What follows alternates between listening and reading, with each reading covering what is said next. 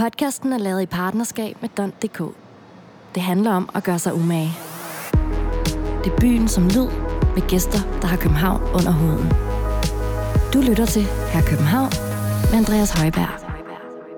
Vi er tilbage på Spotify og diverse tjenester. Det er simpelthen fordi, at jeg lytter helst vil høre her København på Spotify. Dette afsnit er sponsoreret af Christopher Glues, som er et brillefirma, der udover har fede solbriller, men er mest kendt for deres såkaldte Blue Light brille. Brillen skåner nemlig dine øjne og sørger for, at du ikke får hovedpine i en tid, hvor vi kigger utrolig meget på vores iPhone og computer. Og med det vil jeg sige velkommen til dagens gæst, modeikonet Vigil Nicolas. Hello. Har du hørt om Christopher Glus? Ja, jeg har faktisk, øh, jeg tror, jeg har en brille eller to derhjemme fra, fra deres spæde, spæde år. Så ja, det har jeg. Du kan jo se brillen foran dig. Den er nemlig en brille, som vores lytter har mulighed for at vinde. Den ser hurtigt ud. Det ligner en, øh, en brille, der vil meget øh, frem i livet. Skal jeg lige tage den på, eller hvad? Ja, det må du gerne. Du må okay. godt prøve den. Okay. Sig, hvad du synes. Den, øh, det, det, er sådan en, det, det er lidt en rockstar-brille, ikke? Med, øh, med klare glas. Med sådan lidt, øh, kan det passe, at glasen er sådan lidt, lidt tonet? Ja, en lille smule tonet. Ja, og så lige sådan, det ligner, det, det ligner sådan noget marble-stil. Det er meget frækt. Og du kan jo få sat styrke i dem, hvis du... Ja, jeg bruger jo briller. Okay. Ja, jeg bruger briller rigtig meget. Der er mange, der tror, jeg ikke bruger briller. De tror, jeg sådan nogle, det er sådan nogle øh, funky briller. Det er det ikke. kan jeg bære den her brille, eller hvad? Ja, det synes jeg. Okay. okay. Du var jo også din praktikant med i dag. Jeg ved ikke, Joseph, hvad siger du? Okay, Joseph, han er 100% overbevist. Han skal også have en blue light brille, kan jeg se her. Han, han, tror, han, han tror på det. Jeg tror også på det faktisk. Jeg bruger også øh, briller, inden jeg skal sove. Jeg vil også gerne have den her, Christopher Clues. Fed brille. Kan jeg, vinde, kan jeg også vinde den, selvom jeg er med i programmet? om... Du kan vinde plakat senere. Plakat? En københavner-plakat. Okay. Klar til, at byen lærer lidt bedre at kende? Let's do it. Helt kort. Hvem er Vigil så? Kan det siges kort? Prøv. Øhm, Vigil er, er en, øh, en, en dreng på 28 år, som, øh, som har mod på livet, og som har, øh, som har en hjerne, der konstant kører og har lyst til at udforske verden og dens muligheder. Og hvad betyder det for dig at gøre dig umage? Det betyder, at øh, det betyder, det betyder faktisk det, det betyder. At gøre sig umage betyder, at man, ikke, at man ikke skal tage de der små, lette skridt, men man skal tage den svære vej. Um, nogen har lettere ved at udrette ting end andre, og det er måske fordi, man har en eller anden tilstedeværelse og en platform, man kan, man kan benytte sig af. Men for mig har det været hårdt arbejde hele vejen op til, hvor jeg er i dag. Um, men selv den dag i dag tager jeg ikke det for givet. Det, det må jeg hammerende vigtigt for mig i alt, hvad jeg gør, at, at du ved, at det er 110 procent. Og hvis ikke det er det, så skal man netop gøre alt, hvad man har i sig, for at ramme de der 110 og måske endda 120. Lad os snakke lidt mere om dit uh, forhold til København. Yes. Hvornår begyndte du at stifte bekendtskab med København? Jeg har stiftet bekendtskab i København meget, meget tidligt i mit liv. Jeg er vokset op i, i Ringsted. Øhm, men lige fra vi var helt små, mine brødre og jeg, så kørte vi ofte til København sammen med mine forældre for at besøge venner, som de havde her i byen. Så vi er kommet i København, for vi har været en 4-5 år. Øhm, og da min, det sjove er, at da mine forældre fortalte mine brødre og jeg, at vi skulle flytte til byen, øhm, til storbyen i hvert fald, hovedstadsområdet, så, øh, så græd jeg. Øhm, fordi jeg havde det sådan, at ja, ja, nok havde vi venner og, og nærmest familie i København, men det betød ikke, at jeg havde lyst til at bo i den der by, fordi jeg havde det jo perfekt i Ringsted, trygge rammer, og du ved, man hang ud på biblioteket, ikke? og lige pludselig skal man bo på Sankt Hans Torv, eller hvad hedder det, Dan Turelles plads, og alt det der. Det var, bare, det var bare for stort og for beskidt, og det var ikke mig dengang. Hvor stor en del har København betydet for dig? alt. Alt. Altså, jeg elsker at rejse, og jeg, ej, jeg ved det ikke, altså det er sådan, det, det er sådan lidt, det virker lidt pladeromantisk, det virker også lidt nemt, og lidt købt og søgt på en eller anden måde at sige, at København betyder alt, fordi hvad betyder det, at noget betyder alt? Um, men, men København, vil jeg sige, giver alle, jeg føler, at, at mange af dem, der laver det, som jeg laver, eller som er i det miljø, som jeg er i, vi føler lidt, at København er en del af vores identitet. Det er en del af vores DNA, både i vores professionelle virke, men også i vores personlighed. Um, at, at man er et produkt af byen, ganske enkelt. Og, øh, og, på den måde, så er det sådan, at uanset hvor jeg har rejst henne, og, og hvad for nogle steder man kommer, så føler jeg mig altid tryggest og hjemme i København, og, og det er nok den by, jeg har lyst til at, at, at, at blive gammel i også. Så det med kreativiteten i hvert fald om byen, det er måske det, du bedst kan lide ved den? Um, det er faktisk det, jeg får mindst ud af. Faktisk. Jeg tror ikke, jeg synes ikke rigtigt, at København inspirerer mig um, kreativt. Jeg kan godt lide at sidde og kigge på mennesker i København. Jeg kan godt lide at, at, at få øh, input fra mennesker i København, men det er mest fordi, jeg tænker sådan her, du kunne klæde dig bedre, du kunne klæde dig bedre, du kunne gøre det bedre, og du kunne klæde dig bedre. Så jeg får lyst til at ud, udfordre den norm, der er i København, fordi København jo netop er sådan en lille storby, og vi er så mange metropolitter i byen, som har et globalt, eller i hvert fald et internationalt udsyn, som vi prøver at tage med ind til byen, øh, eller prøver at tage med hjem til byen, og det er jo også det, jeg forsøger at bidrage med, så jeg kigger jo rigtig meget mod du ved, gamle dage i New York, eller, eller nutiden i Paris, eller i, du ved, mine rødder fra Kongo, og siger sådan, hvad for, nogle, hvad for nogle indflydelser derfra kan jeg tage med hjem til København og gøre til mit København, så at sige. Ikke? Hvorfor tror du, mode fylder så meget i København? Øhm, jamen igen, fordi at vi er, jeg, jeg, jeg vil våge at påstå, at vi er, vi er nogle stolte københavnere, som, som rigtig godt kan lide vores hjem, men som også har et udsyn, der er større end vores egen lille andedam. Og derfor så tror jeg, at vi alle sammen har en eller, anden, eller mange af os, som er i branchen, har et, en kærlighed til vores by, men som også vil bringe noget med hjem til den, og eje vores respektive felter fra vores base i København. Så derfor så er der jo så mange folk, som måske ikke oprindeligt er fra Danmark overhovedet, men som stadig har en sindssygt stor råd, eller sådan en, en rodfæstning i byen, men som kigger ud af og tager det, de kan med hjem. Og derfor så bliver vi sådan en modehovedstad, især for hele Skandinavien. Vi er jo, sådan, vi er jo en smeltedil, hvis man kigger mod Stockholm, øh, eller Sverige generelt, som jo er en kæmpe modenation. Så de ikke i nærheden af at være så stor en modeby, som vi er. Og det er nok fordi, at vi ikke har en, vi har ikke et entydigt svar på, hvad mode er, eller hvad stil er. At vi kan være så mange forskellige ting. Og det tror jeg er meget interessant for omverdenen, ligesom at, at, at få kombineret med den minimalistiske og sådan den der craft-arv, som vi for eksempel har fra møbler og interiør. Ikke? Det næste spørgsmål er der en del gæster, der har haft lidt svært ved at svare på, men hvordan vil du beskrive din egen indre by? Det er også et fedt spørgsmål. Øh, min egen indre by, den er, den er meget begrænset faktisk. Jeg kommer, jeg elsker Storstrandstræde. Øh, og jeg elsker faktisk, øh, jeg elsker Frederiksstaden.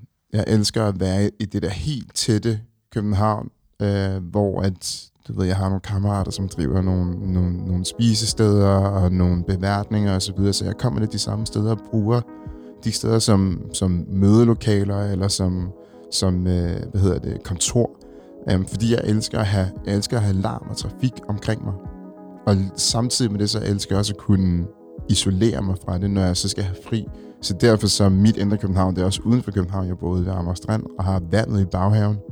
Um, så det bruger jeg sindssygt meget, både for familien og gå, gå ture ved vandet, men også for mig selv, når man skal løbe en tur, eller bare have clearet sindet, så har du roen, og så kan du være inde på Kongens Nytorv på 10 minutter med metroen eller på cykel. Ikke? Så um, mit indre København er både inde og ude af byen. Nå, men så synes jeg, vi skal tage lidt musik, og jeg har bedt om at tage to tracks med her i dag. Ja, yeah. Så lad os tage det første her. yes. Her er Prince med Gold. Ja, tak.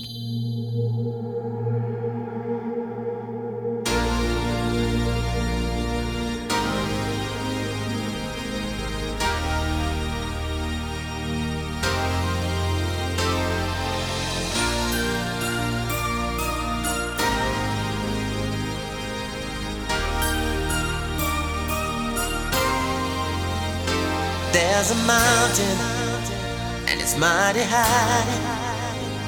You cannot see the top unless you fly.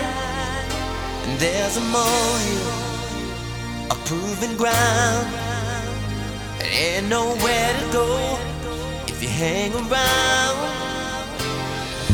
Everybody wants to sell what's already been sold. What's already been told. What's the use of money if you ain't gonna break the mold? Even at the center of the fire, there is cold. All that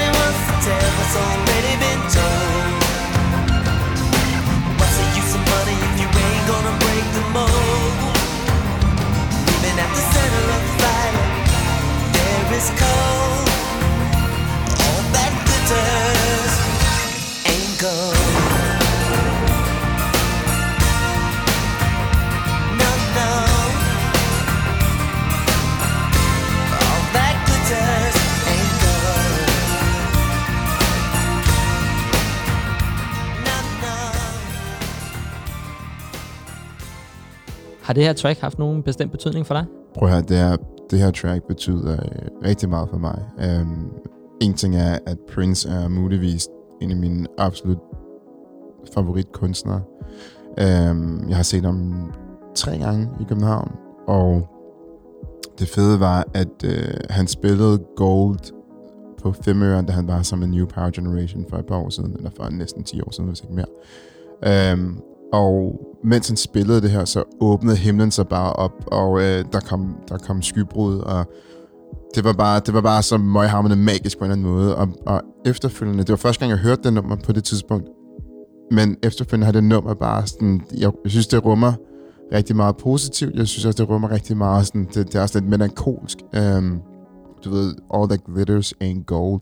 Det kan man jo tolke, som man vil, men for mig er det meget sådan, det er et nummer, jeg kan høre, både når jeg har behov for at få et loss i, i røven, men det er også et nummer, jeg kan høre, når jeg har totalt optur over, og det giver mig begge gange lige meget gejst og, og hvad hedder det, optur. Så, øhm, så for mig er det et nummer, jeg måske jeg har hørt det 10.000 gange. Um, fordi, at, fordi at, du ved, sådan er det for alle sammen, om man er kreativ eller ej, eller har en spændende hverdag eller ej, så har man nogle gange behov for opmundring, og man har nogle gange behov for opmundring alene, og behov for nogle midler til det, og for mig der er det musik. Lad os tage tilbage til begyndelsen. Du har jo kongolesiske rødder. Hvad er dit forhold til Kongo i dag? Um, jamen, mit forhold til Kongo i dag er, øh, er rigtig godt, hvis man kan sige det sådan. Jeg kom til Kongo for første gang i 2015 med øh, hele familien og, og kærester inkluderet, og det var kæmpe, kæmpe stort, fordi vi, mine brødre og jeg er vokset op med, at vi er danskere, Øh, og vi er rigtig, rigtig stolte danskere, men vi har også en arv et andet sted fra. Det taler sit tydelige sprog på vores hudfarve. Øhm, det taler et lidt mindre tydeligt sprog i vores navn, men det taler et rigtig stort sprog for os personligt i vores kultur, og hvordan vi er vokset op. Um, men det gør en kæmpe forskel at komme ned og se med egne øjne, hvad det er, man egentlig kommer fra, og, og, og hvor man har råd. Ikke? Um, så det at komme ned til Kongo, og mine forældre efterfølgende købte en grund, og vi er i gang med at bygge et, et, et familiehus dernede og så videre. Det, det føles rigtig rart, fordi på en eller anden måde, så betyder det, det føles, at man er blevet hel. Øhm, jeg, har aldrig, jeg har aldrig rigtig, det er ikke fordi, jeg har følt, at der har manglet en brik i mit liv, men der er alligevel sket et eller andet ekstra i min tilværelse ved at have kommet ned og se med egne øjne, hvor jeg potentielt kunne have været, og hvordan min familie bor, og hvem de egentlig er, for der er så mange mennesker, jeg ikke har mødt før. Sådan, så det, er en, det betyder sindssygt meget for mig. Så når, de får, når dine forældre får bygget det hus dernede der, så Skal skal, du, også, så skal du selvfølgelig også have din dreng med dernede på et eller andet tidspunkt. Er du sindssyg? Jeg har været, jeg var i Kongo øh, allerede året efter, faktisk, fordi jeg, jeg kunne ikke lade være med, og jeg kunne ikke vente med at komme derned igen, så jeg tog det ned sammen med mine forældre alene, og hjalp med at, at, at lave de første forberedelser til grunden og, og det her, og de, er også, de har så været dernede hvert år siden da, for ligesom at arbejde på det her hus. Øhm, men jeg kan ikke vente, som du siger, med at tage min, tage min søn derned, og vi over faktisk, overvejer faktisk allerede at tage derned nu her til sommer, så med ham, så han også skal komme, komme til at se, hvor hans far har råd, og hvor han selv har råd. Ikke? Det, er, det er fantastisk. Jeg elsker det. Og jeg drømmer også om, at, at du ved, mange af mine venner øh, og bekendte på den tidspunkt har lyst til at tage med, med ned i det her hus og se, hvordan Afrika også er. Jeg synes, at heldigvis er vi det klogere, men Afrika, øh, og særligt syd for Sahara, er meget stigmatiseret som værende super fattigt, og bevares, der er fattigdom, men der er sindssygt meget livsglæde, der er sindssygt meget medmenneskelighed og næstekærlighed og, og varme øh, og gejst, musik og, og liv. Alt det der vil jeg så gerne vise for omverdenen, fordi det er så meget en stor del af mig. Så, øh, så jeg, jeg drømmer både om at kunne vise det til min, til, min, til min søn, men jeg vil lige så gerne vise det til alle andre, som er en del af mig. Så lad os uh, gå lidt over, eller lidt videre i din karriere. Du startede jo i en helt anden branche, så lad os da lytte på det. Mm. Ej, hvor er du vild, mand. no way. Du ved hvis godt, hvad jeg vil Et sikkert glemt i øjen, når vi spiller det her spil. Men jeg kan spille op, selvom du vil Hvis musikken er klar, som spænder på dig Jeg ved, hvad der skal til for at vinde dig. Den havde du ikke regnet med. Et er nok af dit blik, som jeg sender dig. Så smut et tempo op, hvis du er ned med V-fan Oh, så vi på igen. Hard Damn. For du har hard, når du spiller op, op. Men der er en time til vores tur. Ruller til en ny by. Fuld plus, fuld boost Jeg kan tage dig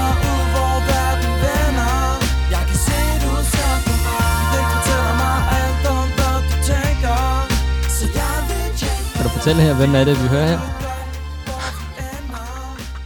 Det er med kick, det der, Andreas, mand. Det er øh, V-Family med nummeret, jeg ser på dig. Hvordan var det, øh, du sprang ud i at begynde at rap i tidernes morgen? Vildt nok, det der, Andreas. det, er, det er jeg sgu chokeret over. Det er fedt. Det er, det er well done. Um, jeg startede... Uh, der er otte år, der indspiller jeg uh, mit første nummer. Det er øh, på engelsk, og øh, det hedder I'm a Criminal. Øhm, og øh, det indspiller jeg faktisk på, øh, på, i et af Sony Music studier her i København og, øh, og er ved at signe med dem, og det ender så ikke med at blive til noget, fordi mine forældre synes, det var lidt mærkeligt, at jeg var 8 år og sang, jeg var kriminel. Så, øh, så den stoppede lige der for en, for en rum tid. Og så gennem noget, gennem noget netværk og en af mine bedste venner, Johan, der begyndte vi at optage nogle nye numre. Jeg, begyndte, jeg blev ved med at skrive og skrive og skrive og skrive og skrive sange, fordi jeg elsker at skrive musik og var vildt inspireret af altså B-Boys og Ras og alle dem der. Ikke inspireret dem musikalsk, men fordi de var ude i vælten. Øhm, Danny Cool også for den sags skyld. Og jeg ville også gerne være rapper. Jeg ville gerne være ung rapper. Øhm, så jeg blev ved med at skrive, og på et tidspunkt, så øh, havde min bror, min storebror, var bare min tro væbner, den, den bedste ven, jeg har. Og han rendte altid rundt med en demo, i øh, en af mine demoer i lommen, uanset hvor han var. Og på et tidspunkt, der møder han øh, Art of Kavaya, øh, og hans manager på Fisketorvet i København. Og øh, så giver han øh, Artifs manager min demo, øh, og siger, hey, vil du ikke lige lytte til det her, det er min lillebror.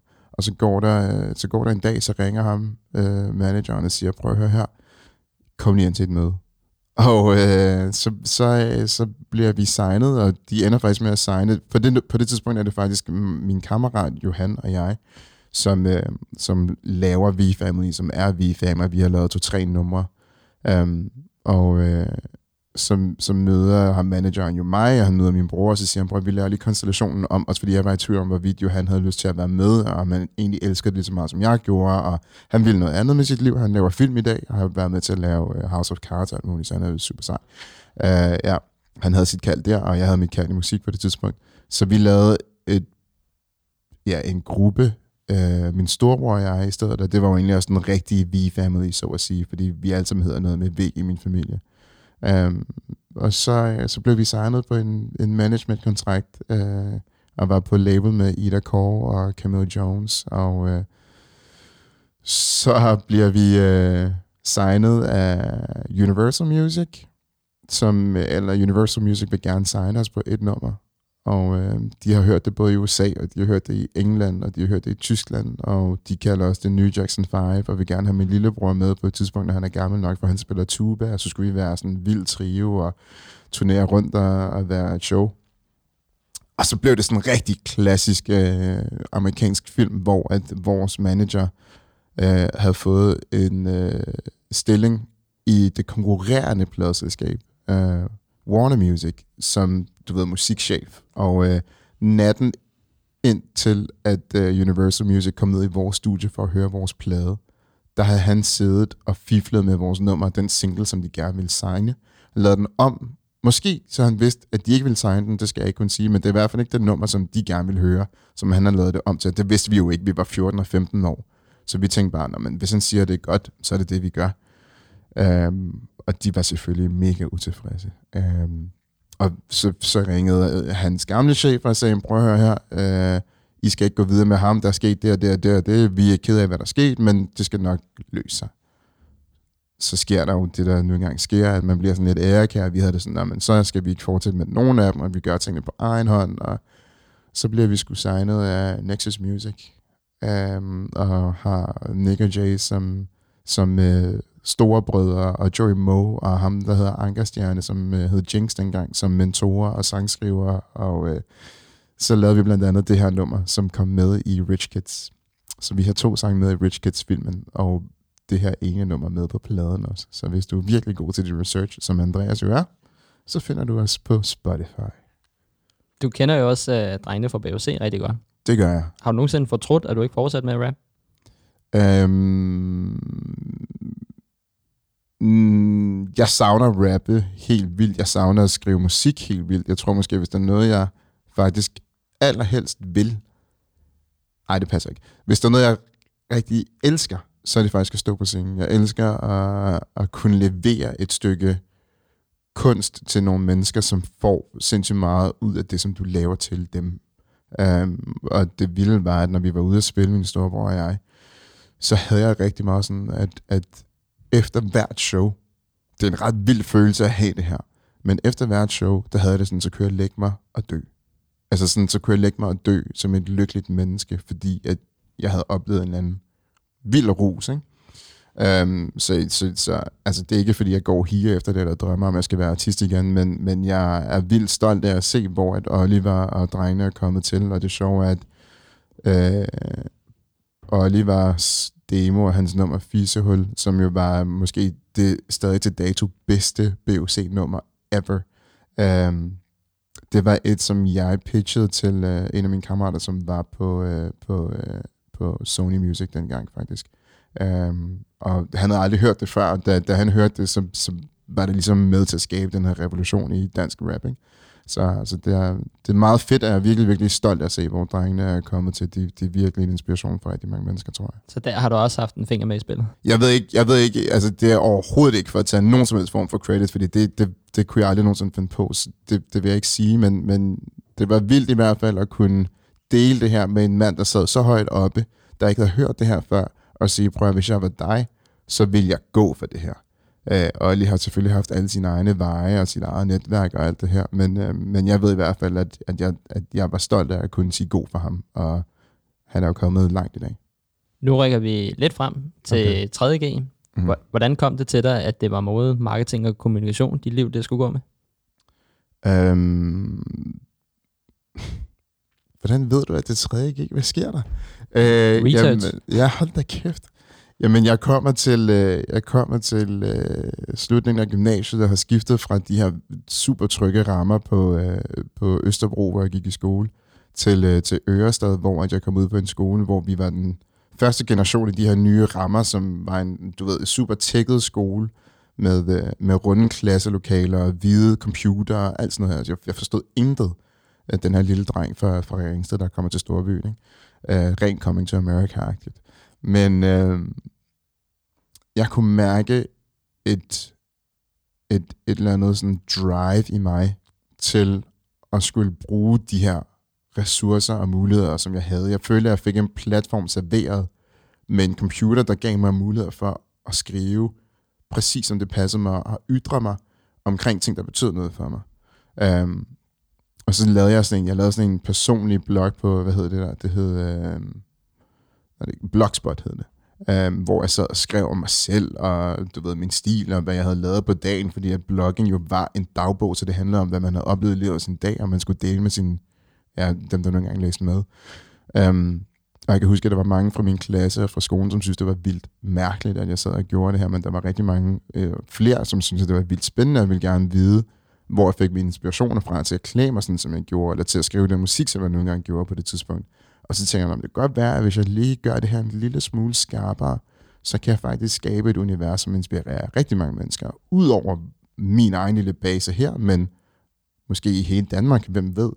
Øh, og der forstod jeg ligesom, at jeg havde talent for at skrive, og så havde jeg min rigtig, rigtig gode barndomsven og kammerat Joachim, som sagde, prøv at vi skal, lave øh, Danmarks svar på Hypebeast. Øh, og så kastede vi os i, øh, i færd med det, og øh, havde en ambition om, at vi skulle levere fire til seks nyheder om dagen øh, hver. Så på, på sit højeste, så havde vi sådan 12 nyheder på en dag. Vi sad og skubbede og skubbede og skubbede, og mm, du ved, arbejdede til langt ud på natten, men endte også med at blive den institution, som vi rigtig gerne ville. Ikke? På et halvt år havde vi opnået 30.000 læsere øh, på Superior, og det var altså mm, i slutningen af gymnasiet, så øh, der vidste jeg ligesom, at jeg kunne et eller andet inden for et fag. Så det var nærmest dit fritidsjob ved siden af studiet der? Det var det nemlig, uh, især fordi at øh, Superbial, som, som, eller Superbial, som det hed, det, det blev sådan en platform, hvor vi ikke kun skrev øh, artikler om musik, og om kultur, og kunst og mode, men vi rent faktisk også arbejdet øh, for mange distributioner, agenturer og toybrands, hvor vi hjalp med at style deres lookbooks, og vi lavede koncepter, vi lavede fester, baggårdsfester, hvor at øh, folk kunne komme og, og få en øl, men, men det var Supervial, der var kurator sammen med Lefix, eller med Vans, eller whoever. Så, så vi har lavet rigtig meget arbejde ved siden af skolen, og, og, og været tidligt i gang med på en eller anden måde at være, være, være konceptualister og, og starte fester for målgruppen. Ikke? Hvad tænker man, når man i sådan en alder allerede kan alle de ting? Øhm, man føler sig sindssygt heldig og privilegeret, og så, så, så er man bare sindssygt, øh, sindssygt energisk, og man gør sig umage, apropos, øhm, fordi at man, man ved ikke, hvad morgendagen bringer, så man vil bare gerne altid være den bedste til det, man gør. Øh, og så kniber man sig selv lidt i armen, og sådan sidder vi, hvorfor sidder vi front row til det her modeshow, og det næste, og det syvende, og, og to år senere sidder man stadig, du ved, front row og bliver betragtet som en vigtig stemme. Det, øh, det er sindssygt sejt, synes jeg, især når man ikke ved, hvad det er, man starter. Øh, I hvert fald i opstarten, der, der havde vi en idé og en drøm, men vi vidste ikke, at vi ville blive en bevægelse. Så man er, man er mega stolt, men man er også mega ihærdig og har egentlig ikke rigtig tid til at stoppe op. Man vil gerne bare videre. Du har jo også arbejdet med en uh, del brands, men også uh, blandt andet med burgerkæden Sliders. Men ja. uh, ikke så lang tid ad gangen. Er det fordi, der skal ske noget nyt hele tiden? Det er en kombination, ikke? Fordi at jeg, jeg elsker faktisk at... Øhm, jeg elsker at gøre mig umage. Jeg elsker at, at gøre ting i dybden. Og, og det er også det, der nogle gange har været min, min, øh, min øh, ulempe, at, at jeg nogle gange går for dybt ned i materien, når nogle af mine partnere eller samarbejdspartnere gerne bare vil have, at man lige skraber overfladen og gør det nemme for at få de hurtige penge. Øh, det var ikke et rap, det var bare, det lød bare godt. øh, nej, at, at, jeg tror, at meget, meget af mit professionelle arbejdsliv har handlet om at finde ud af, hvad mit behov er, hvad mine styrker er, og hvad mine samarbejdspartnere, eller kun, kunder eller arbejdsgivers behov er. Um, og nogle gange så skal man kunne sige tak for nu, eller nogle gange skal man sige nej tak, og andre gange skal man måske tage en chance, som man ikke har tur at tage før. Um, så, så for at svare på de spørgsmål, så jeg har haft rigtig meget krudt i røven, og jeg har også skulle finde mit hjem. Um, men jeg har også haft behov for at prøve mine kundskaber og kompetencer af i forskellige brancher, for netop at finde ud af, hvor er det egentlig, jeg egentlig hører til. Ikke? Hvor føler du så, du hører til? øhm, jeg hører til i, i konceptualisering. Og man kan konceptualisere rigtig mange ting i rigtig mange brancher. Mine styrker er 100% i, eller ikke 100%, men de er, de er rigtig meget i mode. Og så er de et øh, krydsfelt, der hedder livsstil. Livsstil kan være en milliard million ting. Men jeg ved for eksempel, at jeg, jeg kunne aldrig nogensinde indrette et hjem. Jeg kan godt indrette mit eget hjem, som jeg er rigtig lykkelig for. Det synes jeg er rigtig hyggeligt. Men du ved, jeg kunne aldrig lave en boligstyling, eller jeg kunne heller aldrig lave en madstyling, eller sådan nogle ting. Så sådan, jeg er ret god til at afgrænse mig og finde ud af, hvad det er for en mål, målgruppe, jeg har, øhm, og hvad de har behov for, og så hjælpe visse brands inden for en vis kategori med at komme derhen. I 2009, der var det en øh, hvid t-shirt med Lede, og nu her 10 år senere har du startet dit eget skobrand, mm. Vinnis. Mm-hmm. Hvorfor har du det? Um, jeg savnede at være kreativ. Jeg savnede, apropos det vi lige snakkede om, uh, jeg savnede at arbejde med nogen, som, uh, som havde lyst til, at man rent faktisk gjorde sig umage på mit felt også. Jeg har arbejdet med et Howard Brain, som du selv siger, men ofte så, øh, så vil folk gerne have det input, som en, som jeg kan komme med, men, men om de nogle gange er villige til at gå hele vejen og rent faktisk implementere det, som man kommer med, det er ikke altid det samme. Um, så det kan være sjovt at spare og være kreativ og prøve nogle små ting af, men rent faktisk at gå hele vejen og sige, nu lærer vi en 380, eller vi prøver nogle ting af for at implementere det på sigt. Det, det ender med ikke at være lige så risikovilligt, som jeg håber, det er. Um, og derfor så havde jeg behov for en eller anden platform, hvor at jeg kunne udrette de idéer, som jeg havde op i mit hoved, selvfølgelig på en anden, i en anden version for et andet brand, men at rent faktisk få lov til at, at, at kaste mig ud i de ting, som jeg troede og var overbevist om, var muligt.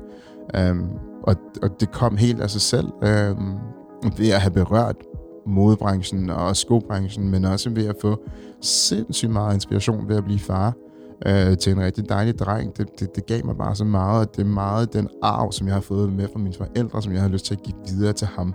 Øh, så som Dennis kom sådan det, det er en fed legeplads for mig, og jeg ved ikke, hvor det ender, og jeg, jeg ved heller ikke, øh, hvorfor det er gået så godt, som det er gået indtil nu, men det er fantastisk, at, at, at jeg kan være med til at skabe noget nyt igen. Jeg har også taget track med i dag, og det er med en af dine venner fra BOC.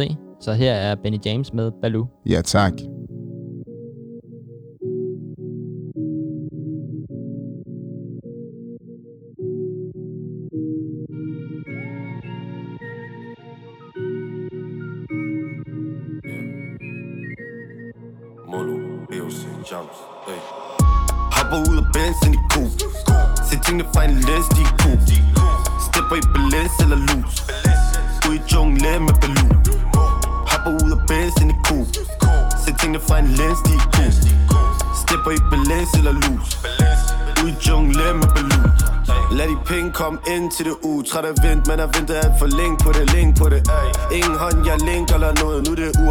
Ur, og det er en link om nu. Spillet, vi har ændret det før. Vi kom tilbage og ændrer det nu. Jeg sagde spillet, vi har ændret det før. Kom tilbage og ændre det nu. Hopper ud af benzen i ko Se tingene fra en lens, de er cool Stepper i balance eller loose Ud i jungle med Baloo. Hopper ud af benzen i ko Se tingene fra en lens, de er cool Stepper i balance eller loose Ud i jungle med Baloo. De er ikke noget niveau, vi er på. De er ikke noget niveau cifre Ja, det her flow er lånt amigos Skug i stor pose som Dorito. Percy eller Dolly Patek eller Skelly. Rose eller Yellow Yellow kan det jelly. Gelato eller Jelly Sparks og Balotelli. Folk elsker snak, spil smart, men er ingenting. Hopper ud af bands ind i ko Se tingene fra en læs, de er cool. Stepper i balance eller loose. Ud i jungle med Baloo Hopper ud af bands ind i ko Se tingene fra en læs, de er cool Stepper i balance eller loose Ud i jungle med Baloo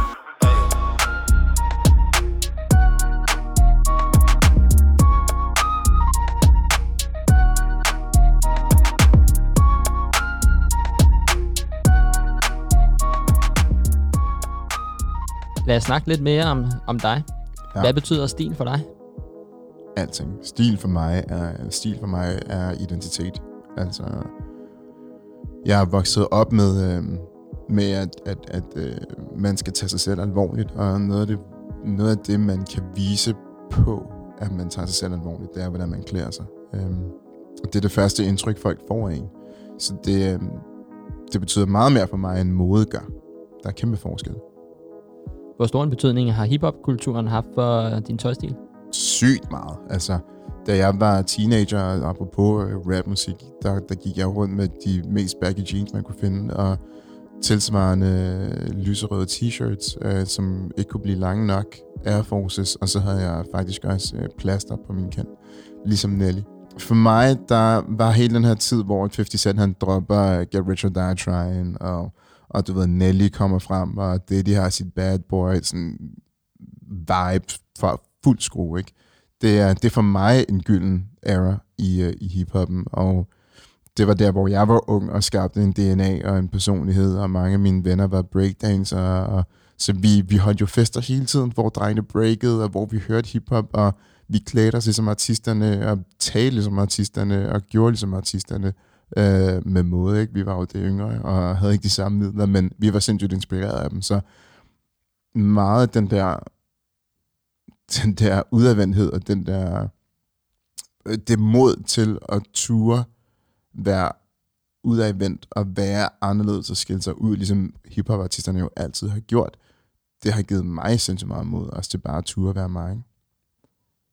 Hvis du var et stykke tøj, hvilket stykke tøj ville du så være?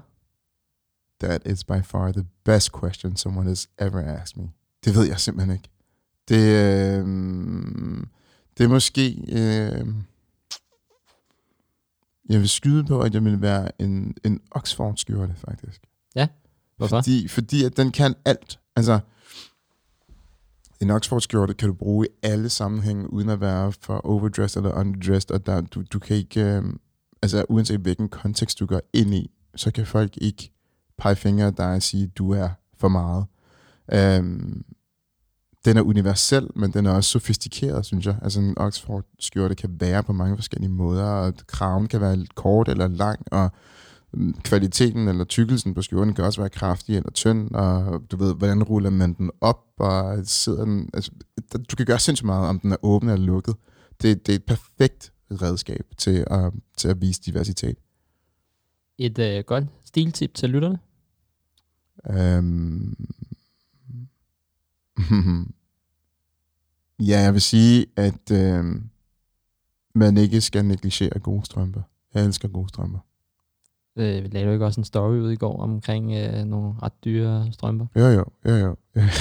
Jeg køber strømper i hver sin ende af skalaen. Jeg køber strømper til 10 kroner stykker, og så køber jeg strømper til 400 kroner stykker.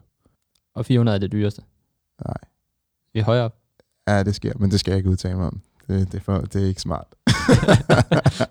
Går du lige så meget op i din øh, sønstil som din egen? Mm, nej, det gør jeg ikke. Jeg synes, at det, ligesom at jeg selv er vokset op med, så er det, så er det altså, vigtigt at, at se godt ud, eller at, at være velklædt. Det vil jeg hellere sige. Øh, men han er, en, han er en dreng, og han skal have lov til at, at, at blive beskidt og at have det tøj på, som man har på, når man er barn. Så jeg, jeg tænker selvfølgelig over, hvor jeg køber tøj til ham, men forstået på den måde, at jeg, hvis jeg går i Uniqlo og finder noget fedt tøj til ham, så køber jeg gerne det, og jeg, jeg synes ikke, at der er særlig meget spændende børnetøj i, i udvalgte sådan deciderede børnetøjsbrands. Um, så jeg er måske lidt mere specifik omkring, hvor jeg køber hans tøj. Um, men jeg går ikke op i, om det er fra et eller andet bestemt mærke, fordi så ser han sådan ud, eller bliver tænkt på en anden måde. Um, han skal bare have lov til at blive beskidt og, og kaste om sig, som han vil. Du har ikke øh, kørt DJ Khaled-style endnu, hvor I har det samme stykke tøj eller noget? Um, det sjove er, at vi, vi øh, tilfældigvis, det lyder mærkeligt, når knækken kun er halvandet år. Men der er bare nogle gange, hvor vi ender med at stå i det samme.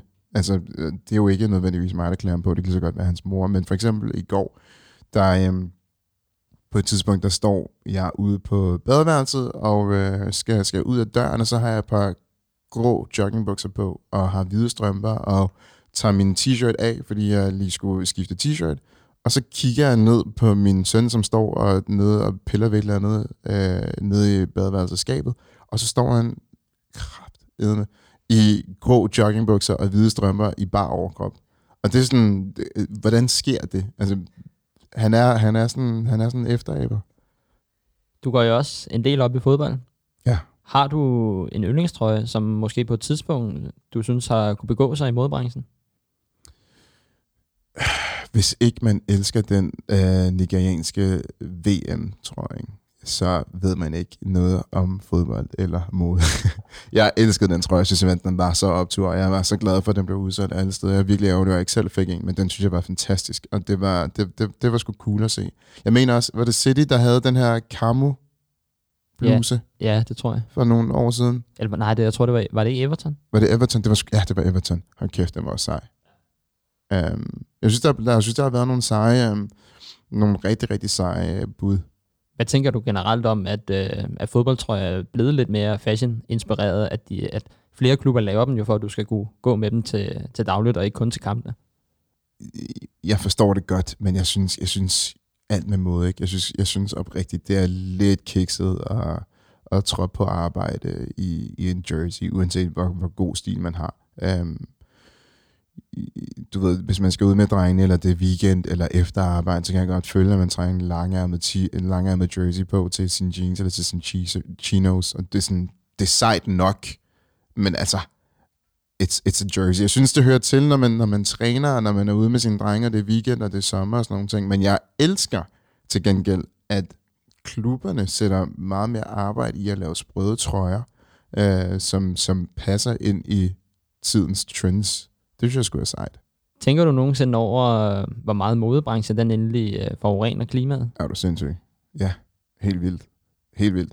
Jeg, øh, mit råd er helt tilbage til dengang, da vi lavede lidt dø. Altså, vi fik sindssygt mange forespørgsler hver dag fra unge, håbefulde gutter og gutinder, der gerne ville lave tøj øh, og være brands og så videre. Og selv til den dag i dag, der, der er mit råd altid til dem, eller mit første spørgsmål er altid til dem sådan, hvorfor vil du gerne lave det her mærke, produkt, eller hvad det nu engang er. Fordi at alt tøj, al produktion er jo forurening i dag. Altså det er det bare. Vi fylder kloden med alt muligt, som vi ikke har behov for.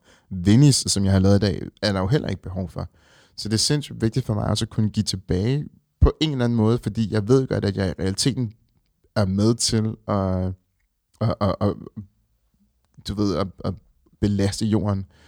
Øhm, men jeg kan ikke lade være, men så er jeg nødt til at give tilbage på den anden side. Jeg synes, det, jeg synes det, men det er også derfor, jeg er lidt svært ved, jeg har sværere ved at lave tøj i dag, end jeg har ved at lave sko. Øhm, ikke fordi det gør det bedre, men øh, det, jeg, jeg, det, man, man kan godt argumentere for, at det er dobbeltmoral, så kan det godt være. Men, men ja, jeg tænker over det. Det er det korte svar. Hvad kan du ellers lige at bruge din tid på, når det ikke handler om mode? Um, jeg er blevet helt vild med bare at gå. Altså jeg kan godt lide at gå, gå rundt og sådan snuse og slappe lidt af og, og prøve at være i momentet. Um, når man har sådan en hverdag, som, som jeg og rigtig mange mennesker har, så, så handler det om, at man skal fra A til B, og så skal man fra B til Z, og øh, man, har, man har sine headphones i ørerne, og man skal lytte til podcast, og man skal tale i telefon, og man skal skrive mails undervejs, og du ved, så får man lige en bøde, fordi man skulle lige Instagram også, når man, øh, mens man sad i bilen og hørte det gode track. Vi har mega meget lave hele tiden. Um, og jeg kan ret godt lide bare sådan nogle gange at skære alt det der fra, for bare at være i momentet. Og det tror jeg mest, man er, når man man må gerne have sin telefon med, for nogle gange så tror jeg, det stresser, at man ikke har den med, at den bare ligger derhjemme. Um, men at man har den med, men at den er pakket godt væk i inderlommen, og man i stedet bare kigger og lytter til verden omkring sig. Så noget af det, jeg faktisk bruger rigtig meget tid på lige nu, når jeg har huller til det, det er faktisk bare at gå, gå rundt og være. Hvor går du hen? Uh, I Stor Strandstad. uh, jeg kan godt lide at gå strækningen fra, uh, fra hjem og ind til byen. Um, og så kan jeg godt lide at gå rundt sådan lidt omkring i byen. Fordi at jeg kan godt lide, at der er liv omkring mig. Jeg godt synes, det er sådan lidt, lidt for stille, når man så går ud på stranden hver dag. Jeg ved godt, hvordan stranden ser ud efterhånden. Jeg kan være en meter af den. Jeg er lidt træt af den på den måde. ikke? Er din mor og far stadig din største inspirationskilde? Wow, du er god, mand. Øhm, øh, nej, det er de faktisk ikke øh, og det er ikke, en, det er ikke en dårlig ting. De har, de har været en mega stor kilde til inspiration, og, de, og mest af en motivation for mig, mere end de har været en inspiration. Øh, men, men jeg føler, at jeg er blevet voksen nu, og, øh, og derfor så kigger jeg måske, jeg ved ikke engang, hvem jeg kigger hen imod. Jeg ved ikke, hvem der inspirerer mig på den måde. Øh, men, men det er de ikke. Ja, de er mere sådan nogle, de er mere nogle mennesker, som jeg synes, der er pivsejer, som motiverer mig til at være den, som jeg er, og har potentiale til at være. Jeg synes, vi skal tage det andet track, du har haft med i dag. Ja, Det er et track, som er lavet til de franske verdensmester i fodbold, så det kan du selv lige få lov til at introducere, fordi jeg er ikke så stærk på fransk. sindssygt fedt. Vi skal høre øh, Ramener la coupe à la maison med Veja Dream. Et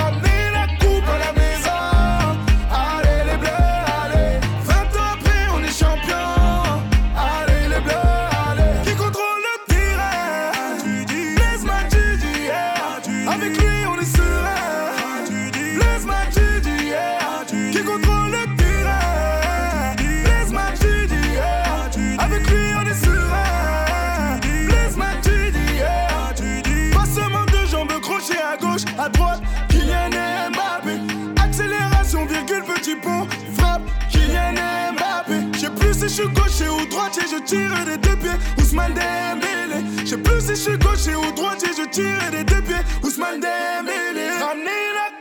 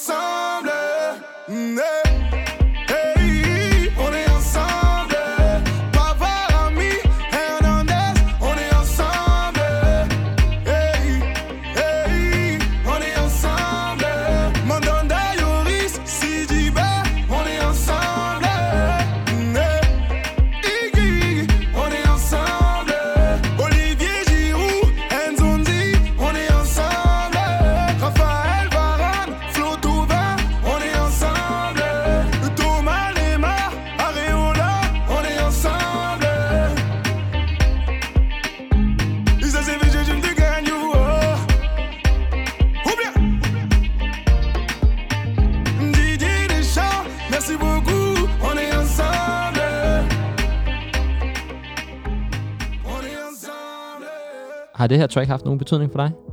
Ja, ja, ja, jeg elsker det der track. Det, øhm, det er jo, som du selv sagde, det er Frankrigs VM-sang. Øhm, og øh, um, Vinny øh, blev født lige præcis i den periode, hvor VM foregik øh, sidste år. Sidste år? Øhm, og øh, jeg gik og kaldte ham Kim Pembe, det blev hans, det blev hans kælenavn, og, øh, og han elsker den her sang. Han har hørt den jo fra, fra, fra dag et, og øh, jeg kan huske, at vi lå på hospitalsengen og, og så kampene, Frankrigs kampe, mens han lå i sengen ved siden af og sov. Og sådan. Så, så du ved, der har bare altid været så meget god vibe omkring det her nummer. Øhm, og, og, og min søn, så sådan, selv når han hører det i dag, så danser han. Altså han, han er halvandet år, men han danser, han giver den gas.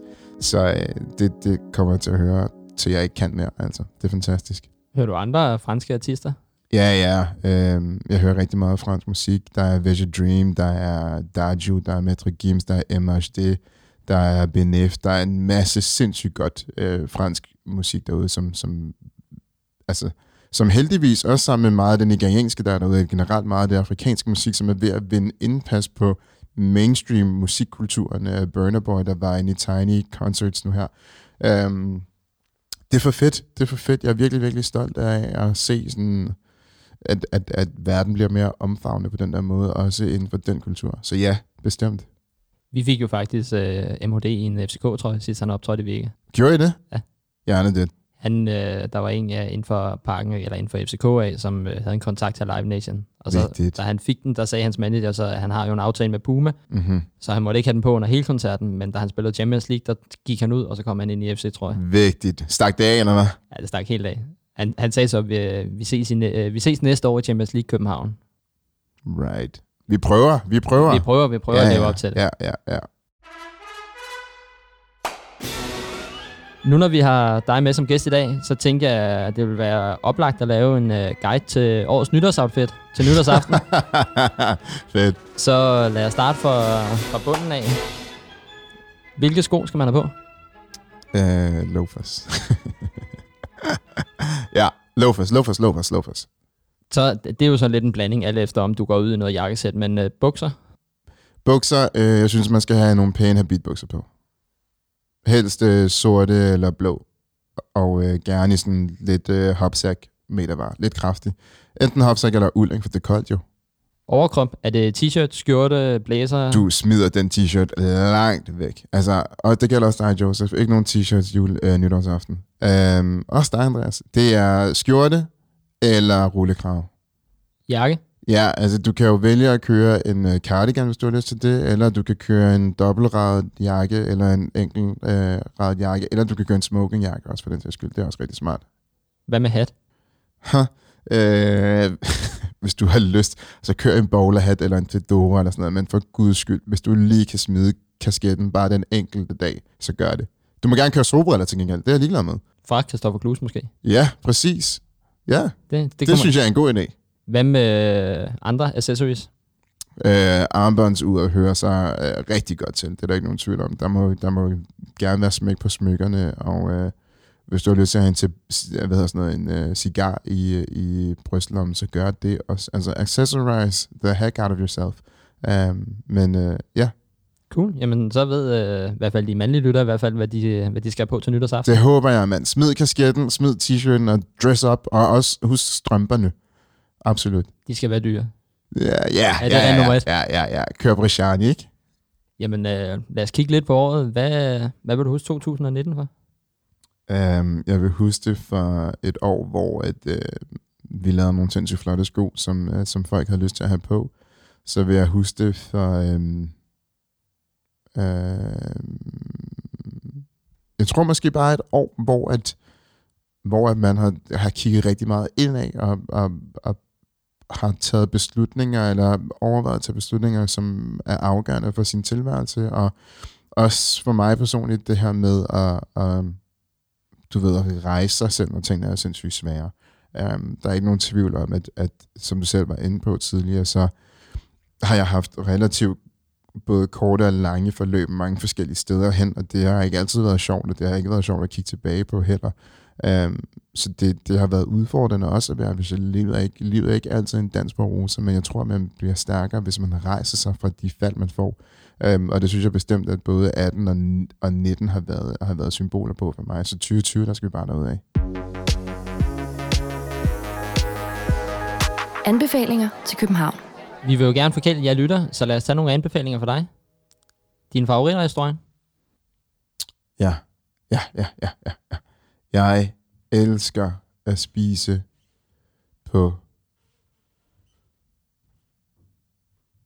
Pluto. Pluto er øh, bare sådan, der er altså god stemning. Der er, altså om du kommer der mandag, eller søndag, eller tirsdag, eller onsdag, der er fart på, der er god stemning, personalet er optur, maden fejler aldrig, du kan få masser af god vin. Um, og så stemningen bare sådan, den er, den er lige mig, der er altid liv og leben. Um, elsker Pluto. Det var også Andreas von der Heides yndlings. Ej, er det rigtigt? Ej. det er sjovt, vi aldrig har mødt hinanden derinde så. Og det har jeg alligevel ikke. Nej, det har vi sgu ikke. Ej, hvor skørt. Jamen, så lad os gå videre til kaffe. Hvor øh, får man byens bedste kaffe? Mm, okay, men byens bedste kaffe er to ting for mig. Byens bedste stemning, når man skal have kaffe, er Union Kitchen, hvor jeg altid er. Uh, men byens bedste kaffe i forhold til smag især, uh, kaffen på Union er også vildt, vildt god. Men Sonny har også, nu siger du ikke Andreas, så sagde Sonny. Nej, det gjorde Robert Skov faktisk. Okay. Øh, hvad hedder det? Sonny er fantastisk. De filtrerer, de filtrerer vandet, og kaffen smager fænomenalt. Og David, der står der, du kan altid tage en snak med bold om ham. Han er den største, han er den største boldfreak, jeg kender. Hvil, øh, hvilken kaffe får du så? Jeg får øh, typisk en flat white. Så går vi lidt videre. Lidt senere hen på, på aftenen. Er du natklubtypen eller bartypen? Hvad tror du? Du- Jeg tror måske, du er lidt over en periode, hvor du måske er ved at gå over til bar. Nej, det kan jeg ikke. Stadig natklub Ja, jeg står der. Jeg Okay. står der, stensikker. Hver, hver, hver lørdag, hvis jeg kan. til om morgenen. Jeg er snilt. Og så kører jeg all night, ikke? så vågner Vinny en time senere, eller to timer, og så er vi bare i gang. Ikke? Helt om dagen, helt om natten, og omvendt. Hvilken natklub kan du så anbefale? Der er jo kun én i byen lige nu. Altså sådan, der er, nu siger jeg i uh, gåseøjne, desværre, kun uh, Søpavillonen.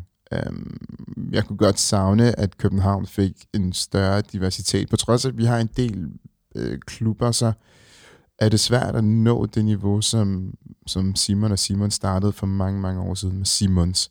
Um, og jeg synes ikke, at man skal jeg synes ikke, at man skal forsøge at kopiere det, som Simon og Simon har gjort med alle deres klubber. Jeg synes, at man skal forsøge at lave et nyt univers, et nyt paradigme. Men indtil videre er det mega, mega svært. Nu er det måske den fjerde klub, som drengene åbner siden uh, Simons. Og det er stadig bare der, hvor jeg møder mine venner, mine bekendte ja, og folk, som jeg ikke kan se i lang tid. At det er fantastisk for dem. Det er også fedt for mig at have det sted at tage til, men det ville også være sjovt, hvis det var et, et, et andet sted, som, som man kunne udfordre dem på, men også have en, en anden vibe i. Ikke? Nu har vi jo snakket lidt om, hvilket, eller, hvilket musik du lytter til, men øh, hvad, hvad bruger du ellers din tid på? Er det film, serie eller podcast? Jeg lytter rigtig meget til, øh, til lydbøger, faktisk. Jeg synes, det er rigtig rart at, at forsyne mig selv og sådan belære mig selv med, med øh, gennem lydbøger. Um, så det kan være både sådan, det kan være beretninger, og det kan være biografier, men det kan også være skønlitteratur. Jeg savner rigtig meget at læse og, og sætte mig ned. Apropos det her med kultur. Jeg savner at sætte mig ned med en god bog, frem for at sidde og se en Netflix-serie. Um, det kan jeg også godt, men og så hører vi rigtig meget musik også derhjemme. Uh, det, det, det har altid været en vigtig faktor, faktor for mig.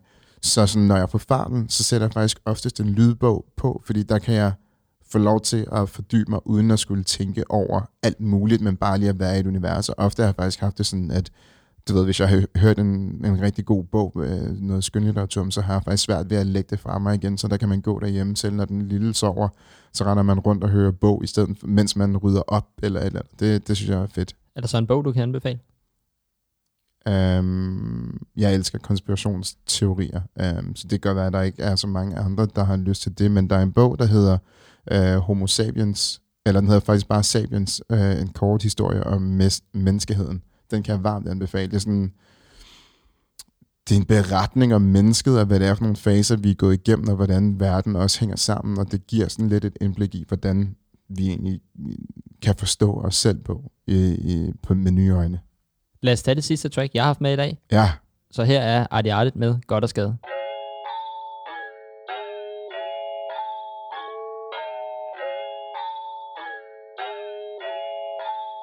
Siger det artigt, fucking artigt, dog ved du nu behøver ikke at sige det. Og vi kommer sammen med ulerne i mosen, hun kan lide det. Hun har hørt om du sen, og hvor man bare lægge en B op. Hun vil gerne blive sent, der ved stress som sæbre Men og åbenbart deler vi nogle fælles interesser, slet ikke sart Hun spørger hvornår vi er der, jeg siger snart. Hun virker stille og roligt til at starte. Jeg siger hvad man ikke kan gøre med lidt charme? Jeg gav den hele det er så varm. Jeg er også en flink fyr, du er bare et stinkdyr Hvem vil hun helst med? Det kan hun selv styre og det gør hun også, så hun går med os. Ja, hun går med os. Men alle de her nætter kan betale sig. Alle de her fester, de her damer. Prøver bare at løbe væk fra satan. Men føler altid, at han finder sin vej hen til mig. Bare hen til mig. Bare hen til mig.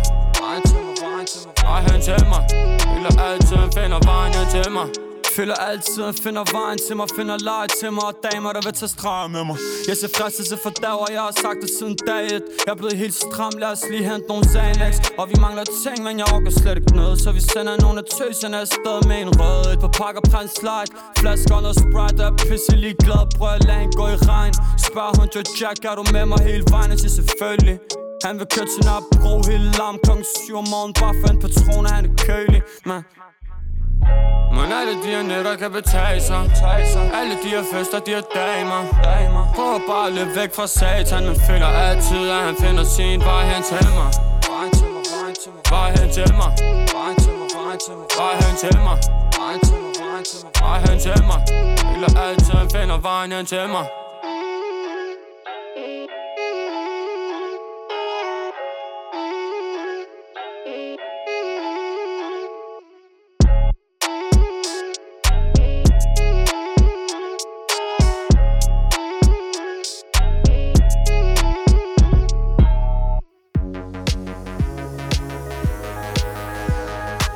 Københavnerquizzen. Så er det blevet quiz-tid, og du har mulighed for at vinde en København-plakat, som øh, vores tidligere gæst Martin Brasé, han har lavet. Om jeg er på. Du skal have to ud og tage rigtigt for at vinde. Og så skal der lyde et stort tak til vores quizmaster, Jan Eliassen. Men lad os lige starte med lidt øh, quizmusik. Er du klar? Let's do it. Spørgsmål 1. I 2019 åbnede København for den nye Metro Cityring. Men hvornår åbnede Cityringen? Plus minus 14 dage er med til at give pointet. Altså 14 dage fra. Øh, 18. september. Booyah! Spørgsmål 2. I starten af december øh, 2019 kunne Zoo i København meddele, at et af havens dyr havde født to unger. Den ene unge døde desværre ret hurtigt, men den anden har det vist meget godt. Hvilket dyr var det, der nedkom? Åh, oh, nej, mand. Det ved jeg godt. Det var ikke elefanten, vel? Ej, ej, ej, ej, ej, ej, ej. Shit. Jeg kan ikke huske det. Det var en isbjørn. Isbjørn. Mate, jeg vidste det. Vi, og- jamen, vi, vi, vi vil også gerne have, at du får plakaten, så du får Tak. den her. Jeg, jeg vidste godt, det var... Eller, det gjorde jeg. Det gjorde jeg. Så lige nu har du vundet plakaten, men vil du kan for køre fuldt hus? Ja. Har du et bonus også, fordi jeg svarede sent? Nej, det har jeg ikke. Okay. Spørgsmål 3. Mhm. Hen over sommeren 2019 åbnede en 175 meter lang cykelbro i København. Den nye cykelbro forbinder Rådhuspladsen, Christianshavn og Islands Brygge. Men hvad hedder den nye cykelbro? Det ved jeg faktisk ikke. Det er den der orange der. ikke? Jeg ved ikke, hvad den hedder. Den hedder Lille Langebro. Ja, det er også et dårligt navn. Det er faktisk et ret dårligt navn. Men tillykke, du har, du har vundet plakaten. Yes, mand. Tusind tak. Ej, den glæder mig til at få med hjem. Den er virkelig, virkelig flot. Jamen, øh, lad det blive de sidste ord for i dag. Tusind tak, fordi du har lyst til at komme forbi og snakke lidt med mig, Visil. Tak, fordi jeg måtte være med. Tak, fordi du spurgte. Så er der ikke så meget andet end at sige, at øh, dette afsnit er sponsoreret af Christopher Clues. Husk, du kan følge os på Facebook og Instagram, samt lytte til podcasten på Spotify og diverse tjenester. Tak fordi I lyttede med, og må I komme rigtig godt ind i det nye år. Vi ses i 2020. Ja, tak.